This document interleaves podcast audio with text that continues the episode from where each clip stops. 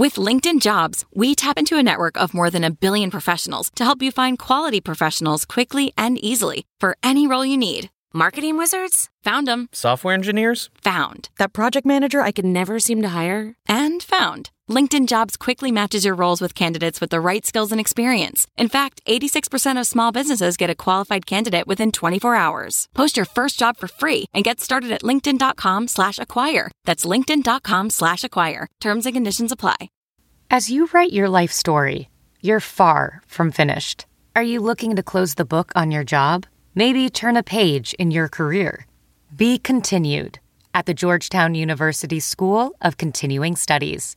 Our professional master's degrees and certificates are designed to meet you where you are and take you where you want to go. At Georgetown SCS, the learning never stops, and neither do you. Write your next chapter. Be continued at scs.georgetown.edu slash podcast. I'm Alyson Shontell, and this is Success How I Did It.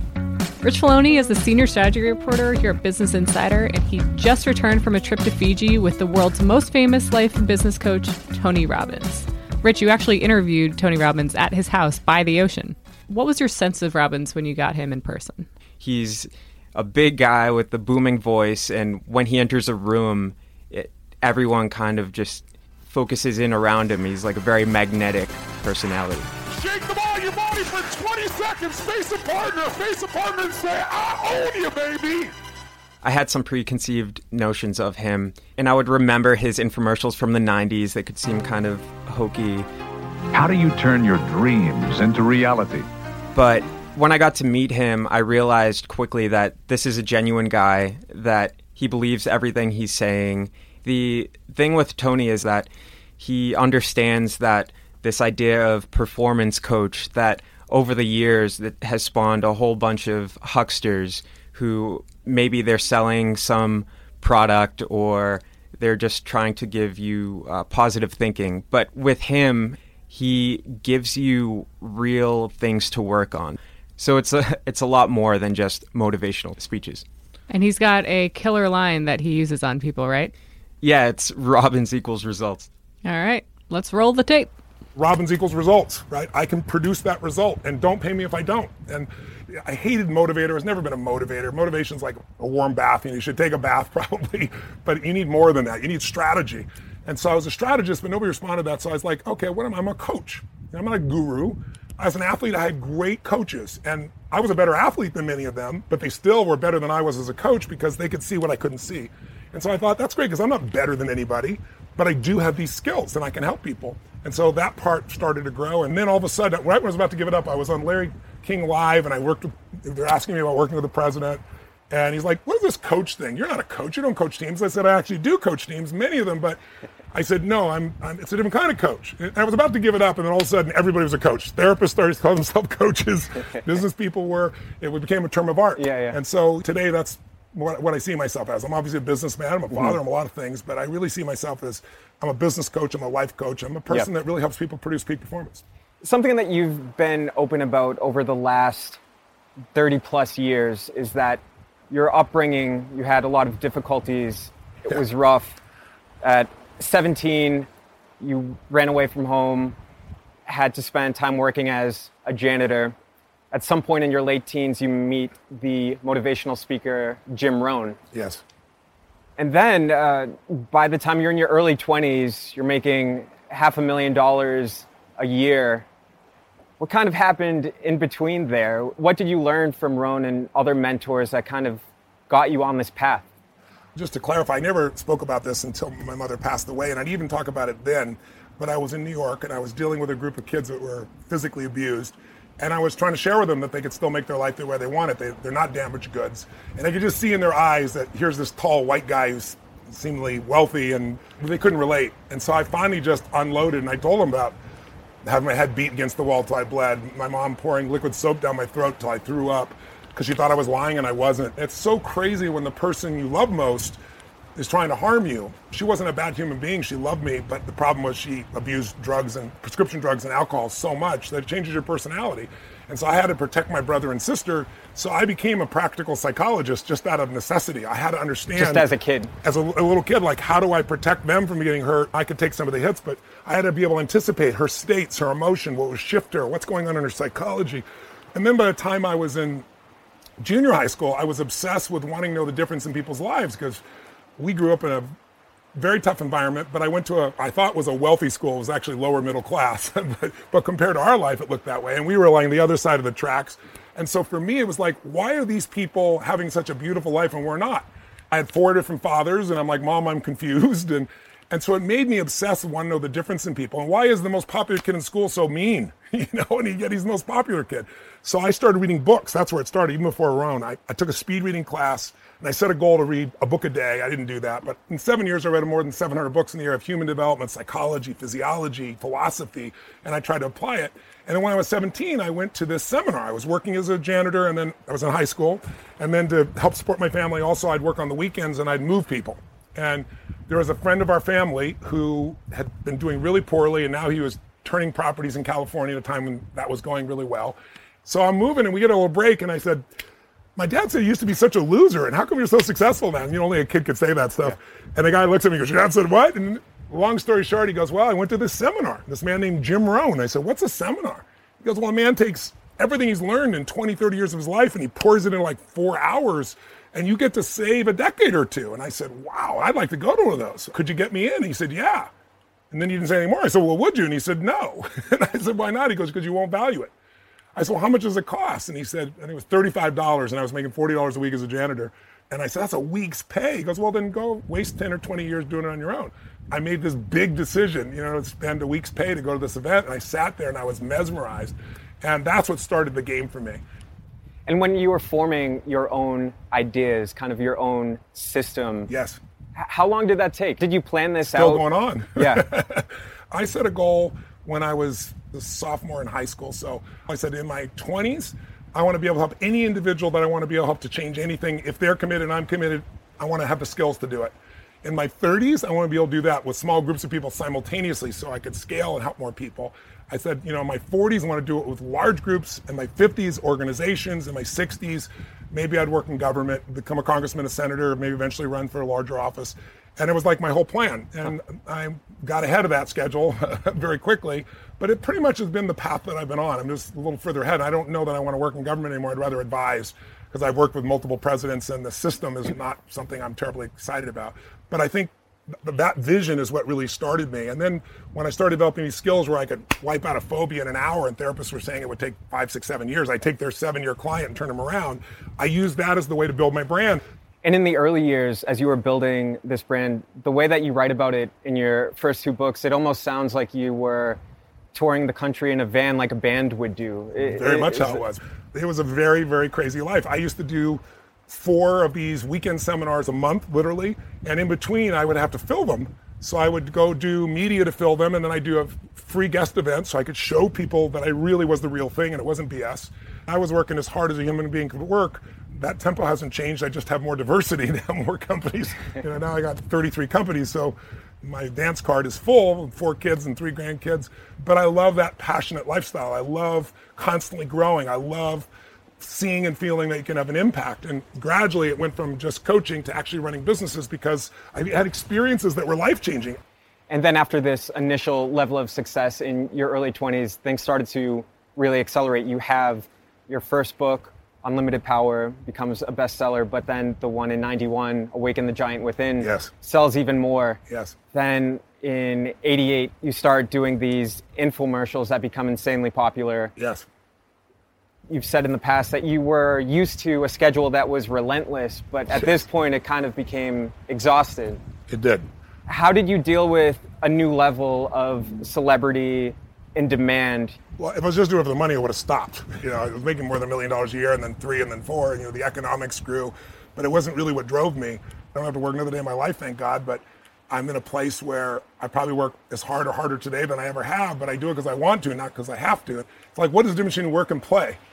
I think the difference is purpose.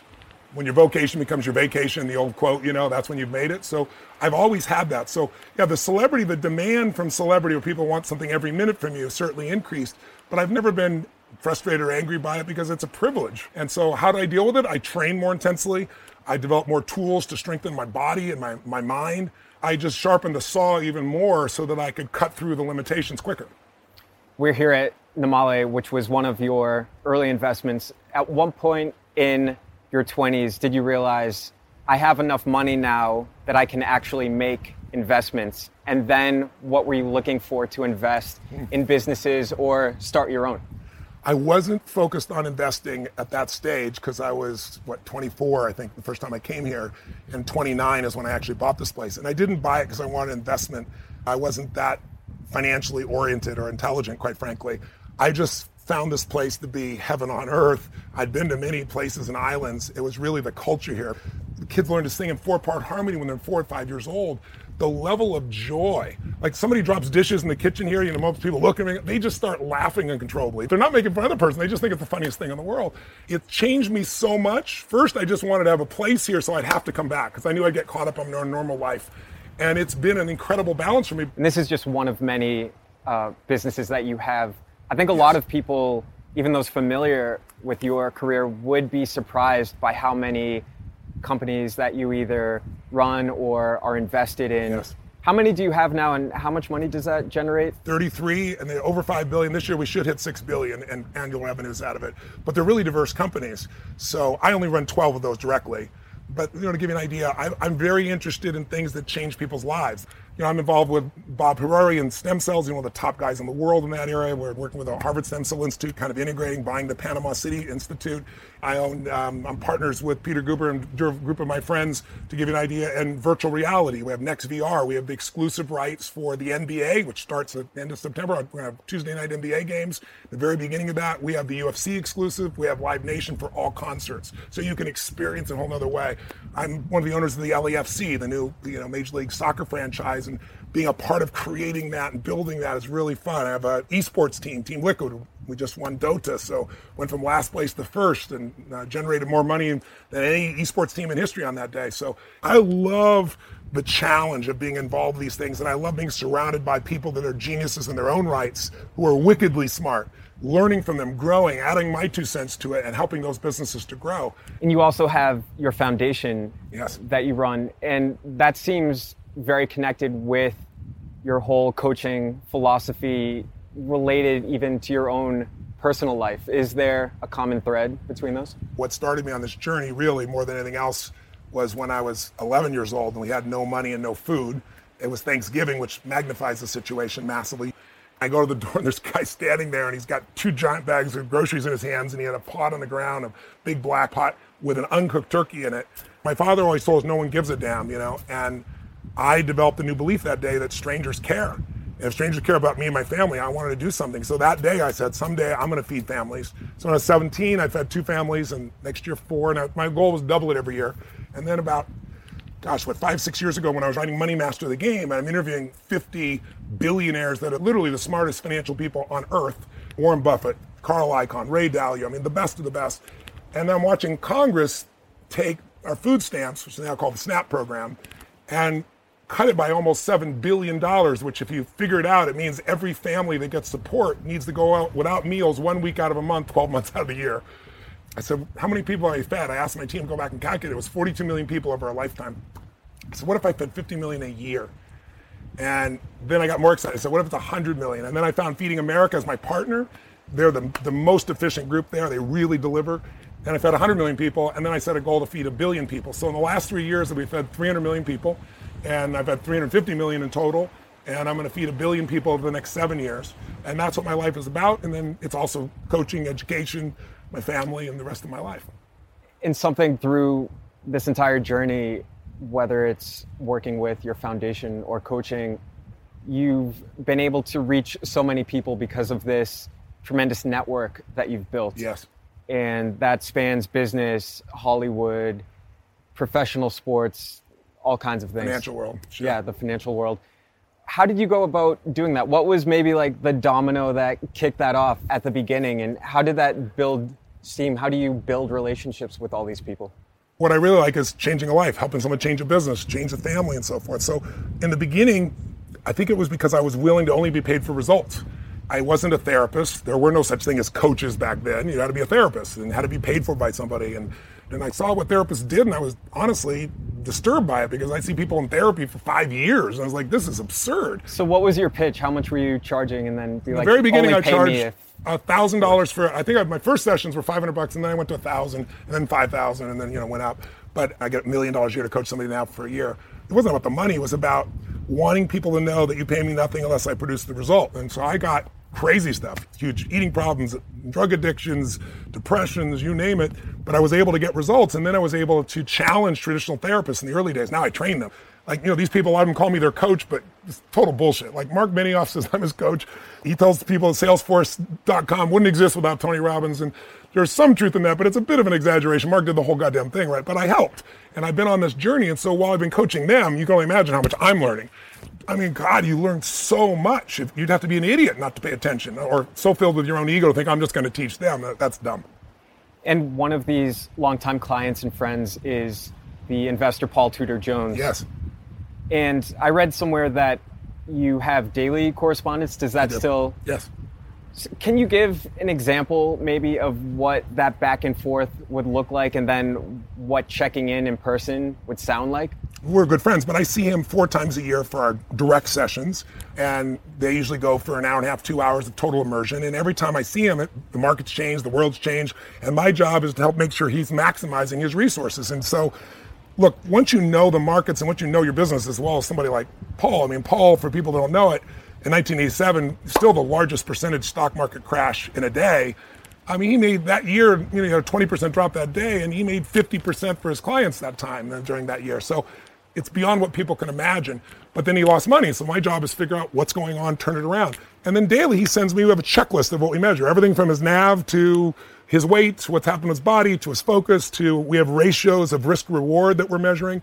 And then he does a narrative for me. And so I see that and then I know the pattern. If I need to do something right away, I can make a phone call or send him an email or fly there in person when it's necessary. But at this point, it doesn't take that much because it's it's a refined machine. We've been working together 23 years, 24 years, I think now, to give you an idea. So that also helped me because he introduced me to Ray Dalio, who was a fan of my work. I didn't know that, but Ray is the Da Vinci of investing, and the network got bigger. Jack Bogle, you know, Ray Kurzweil, all the people that you start to meet in that world when you really serve people and care about them, and you're not trying to take, you're trying to give. They're used to people taking from them. And so when you sincerely are giving, you develop a friendship, and that's what I'm more interested in. I'm not trying to get something from them, but I'm interested in learning from them. Yeah. And in 2014, when Money Master of the Game came out, that seemed to be the beginning of a new chapter in your career. And looking at that, that seemed to be around the same time since then when you're looking to connect with a younger audience as well, people yes. now in their 20s and 30s when you started this new chapter of your career, were you planning on trying to reemerge or rekindle something? I think my one goal is just I wanted people to really learn the tools that could change because I taught finance for years. And I work with people in their 20s, obviously, in all ages I've worked with, but I wanted to just take that to another level. And I also, quite frankly, was just angry. I was angry about the level of abuse I saw in 2008 that happened to people. I knew what happened. I made a fortune during that time because when things melt down and they're going to again, life is cyclical. It's one of the greatest opportunities in your life. And so I looked at that and said, I got to help people. And I hadn't written a book in 20 years. I hate writing books. I like the live, raw, real, any, it's always changing and you never know what's going to happen. And you know, I'd be bored to death otherwise. So I didn't like it. But because I was mad, and because I had access, I said, I'm going to interview these 50 people. I'm going to bring the answers to people that are unassailable, not my answers. The answers are the best on earth. And so that's what started. And then people started saying, holy shit, this guy is a strategist. This guy knows how to take the most complex things and really teach them where you could really use them. And then also, I started to share more of what I was doing in my foundation. I wasn't doing that because I wasn't doing it for stars on my chart, but I realized that by talking about it, I got more help. I got matching funds, I got people to help out, and that doubled my impact. So I started doing that. I was conscious of my wanting to increase my impact. And to do that, I needed people to know more of who I really was. And to do that, I needed to go to a different subject matter. Speaking of comparing past and present, was looking at Awaken the Giant Within from 91, and Donald Trump is a figure that recurs repeatedly, actually. Um, in that Back book. then, yeah, I know. Yeah, and that was at a point where his businesses were failing and it looked Yeah. as if he might have bottomed out. Then, of course, in the 2000s, he had this resurgence, and today he's I know, it's wild. president of the United States.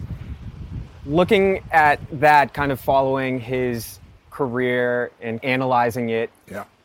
and comparing that to your work with President Bill Clinton and looking at the other presidents that we've had, do you still see him as someone who's driven by the pain of being second best? And if you were able to talk to him on the phone right now, what would you tell him?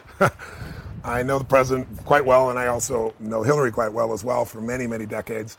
We've never shared values, he and I, but I, I respected his ability to turn it around. I remember the banks couldn't afford to have him go under, and he was able to turn it around, and the market turned around, all those things turned around. So I respect somebody who can turn things around and be successful. I think the president's communication style is the most difficult thing because he actually does care. People that know him know he cares. If you see his kids and you get to know his kids, you can see there is a good man in there. But his style of communication, his combative approach, the elements of ego that are obviously there in all of us, but seem to be more easy to see in the president sometimes than other people, get in the way of his capacity to lead, unfortunately. I gave him his first big speech. In those days, he'd do like a couple hundred people, and he came. We had 10,000 people. And he was floored. He was scared. It was overwhelming This was in the 90s? mid 90s, I think it would be. And then he got addicted on it. But, you know, his talk was get a prenup. It was like, it was his breakthrough, breakthrough insights.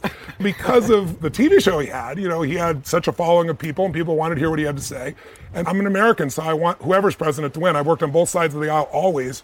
And if he asked me to help, he would. Um, President Obama just reached out for some of the projects he's working on. And so I've worked with a variety of presidents over the years on both sides of the aisle and congressmen and senators. So I'm not into trying to demonize anybody. What I think is our problem is demonization.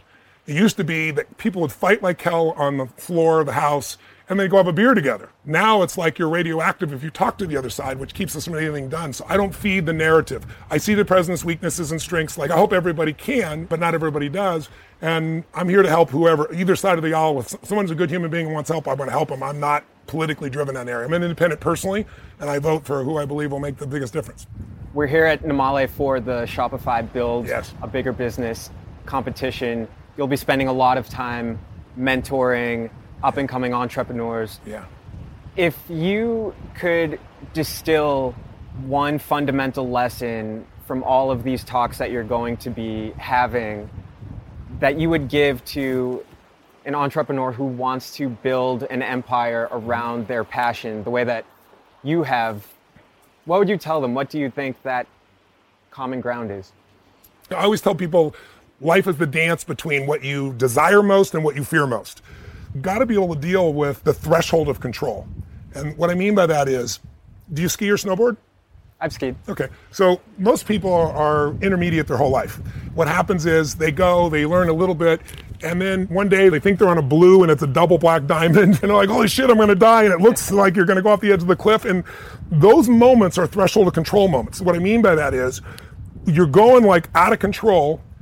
You know you literally can die, you go over the edge, and so you have two choices. Focus like crazy on what you want and carve, find the way to carve, or focus on what you're afraid of. And if you do that, what you're going to do is slam yourself on the ground and try to hang on for dear life. Well, most people do the latter. So they're terminally intermediate. They never become a master at anything. The people who become a masters are the ones that the fear is there and it's uncontrollable fear. Courage isn't that you're not afraid, it's you're scared shitless, but you decide that you're going to focus on what you're here to do versus on what you fear, and you push yourself. And once you figure out how to do that first carve, and then another, and another, then all of a sudden the black diamond is your bitch. You know, you're no longer afraid of that, and and you become a masterful skier or snowboarder, whatever it is. And when you learn how to overcome those instead of collapsing, I think that is the single most important thing. It's like Joe Gebbia from Airbnb. He was telling me he was getting coached by Y Combinator. The guy was saying to him, "Here's the key to success: don't die. Just don't die." And that's my way of saying that's what the threshold control is. If you can keep pushing through those thresholds, then all of a sudden the muscle in you grows, and what used to be hard to do is easy. If you don't deal with that threshold of control, let's talk about the fact. Half all businesses are gone in a year, 80% are gone in five years. At the 10 year mark, 96% fail. 4% succeed, but that doesn't even mean they make any money. They could be not profitable or just still standing. business requires an unbelievable level of resilience inside you. And I tell everybody the chokehold on the growth of your business is always the leader. It's always your psychology and your skills. 80% psychology, 20% skills. If you don't have the marketing skills, if you don't have the financial intelligence skills, if you don't have the recruiting skills, the training, it's really hard for you to lead somebody else if you don't have fundamentally those skills. And so my life is about teaching those skills and helping people change the psychology so that they live out of what's possible instead of out of their fear and they produce the kind of certainty inside themselves so they really execute. Well, that was great. Thank you so much, Tony. I really enjoyed the time. Thanks for coming all this way to Fiji. Thank you. Thanks for listening to Success How I Did It from Business Insider. If you like this show, check out the other ones that our team produces, like Showrunners. There you're going to find lots of great interviews with the people who make your favorite TV shows from The Handmaid's Tale to Insecure. And subscribe to Success How I Did It on Apple Podcasts or your favorite app. I'm Alyson Shontell, and we'll be back with more Success How I Did It next week. Look around. You can find cars like these on AutoTrader. New cars, used cars, electric cars, maybe even flying cars. Okay, no flying cars, but as soon as they get invented, they'll be on Auto Trader. Just you wait. AutoTrader.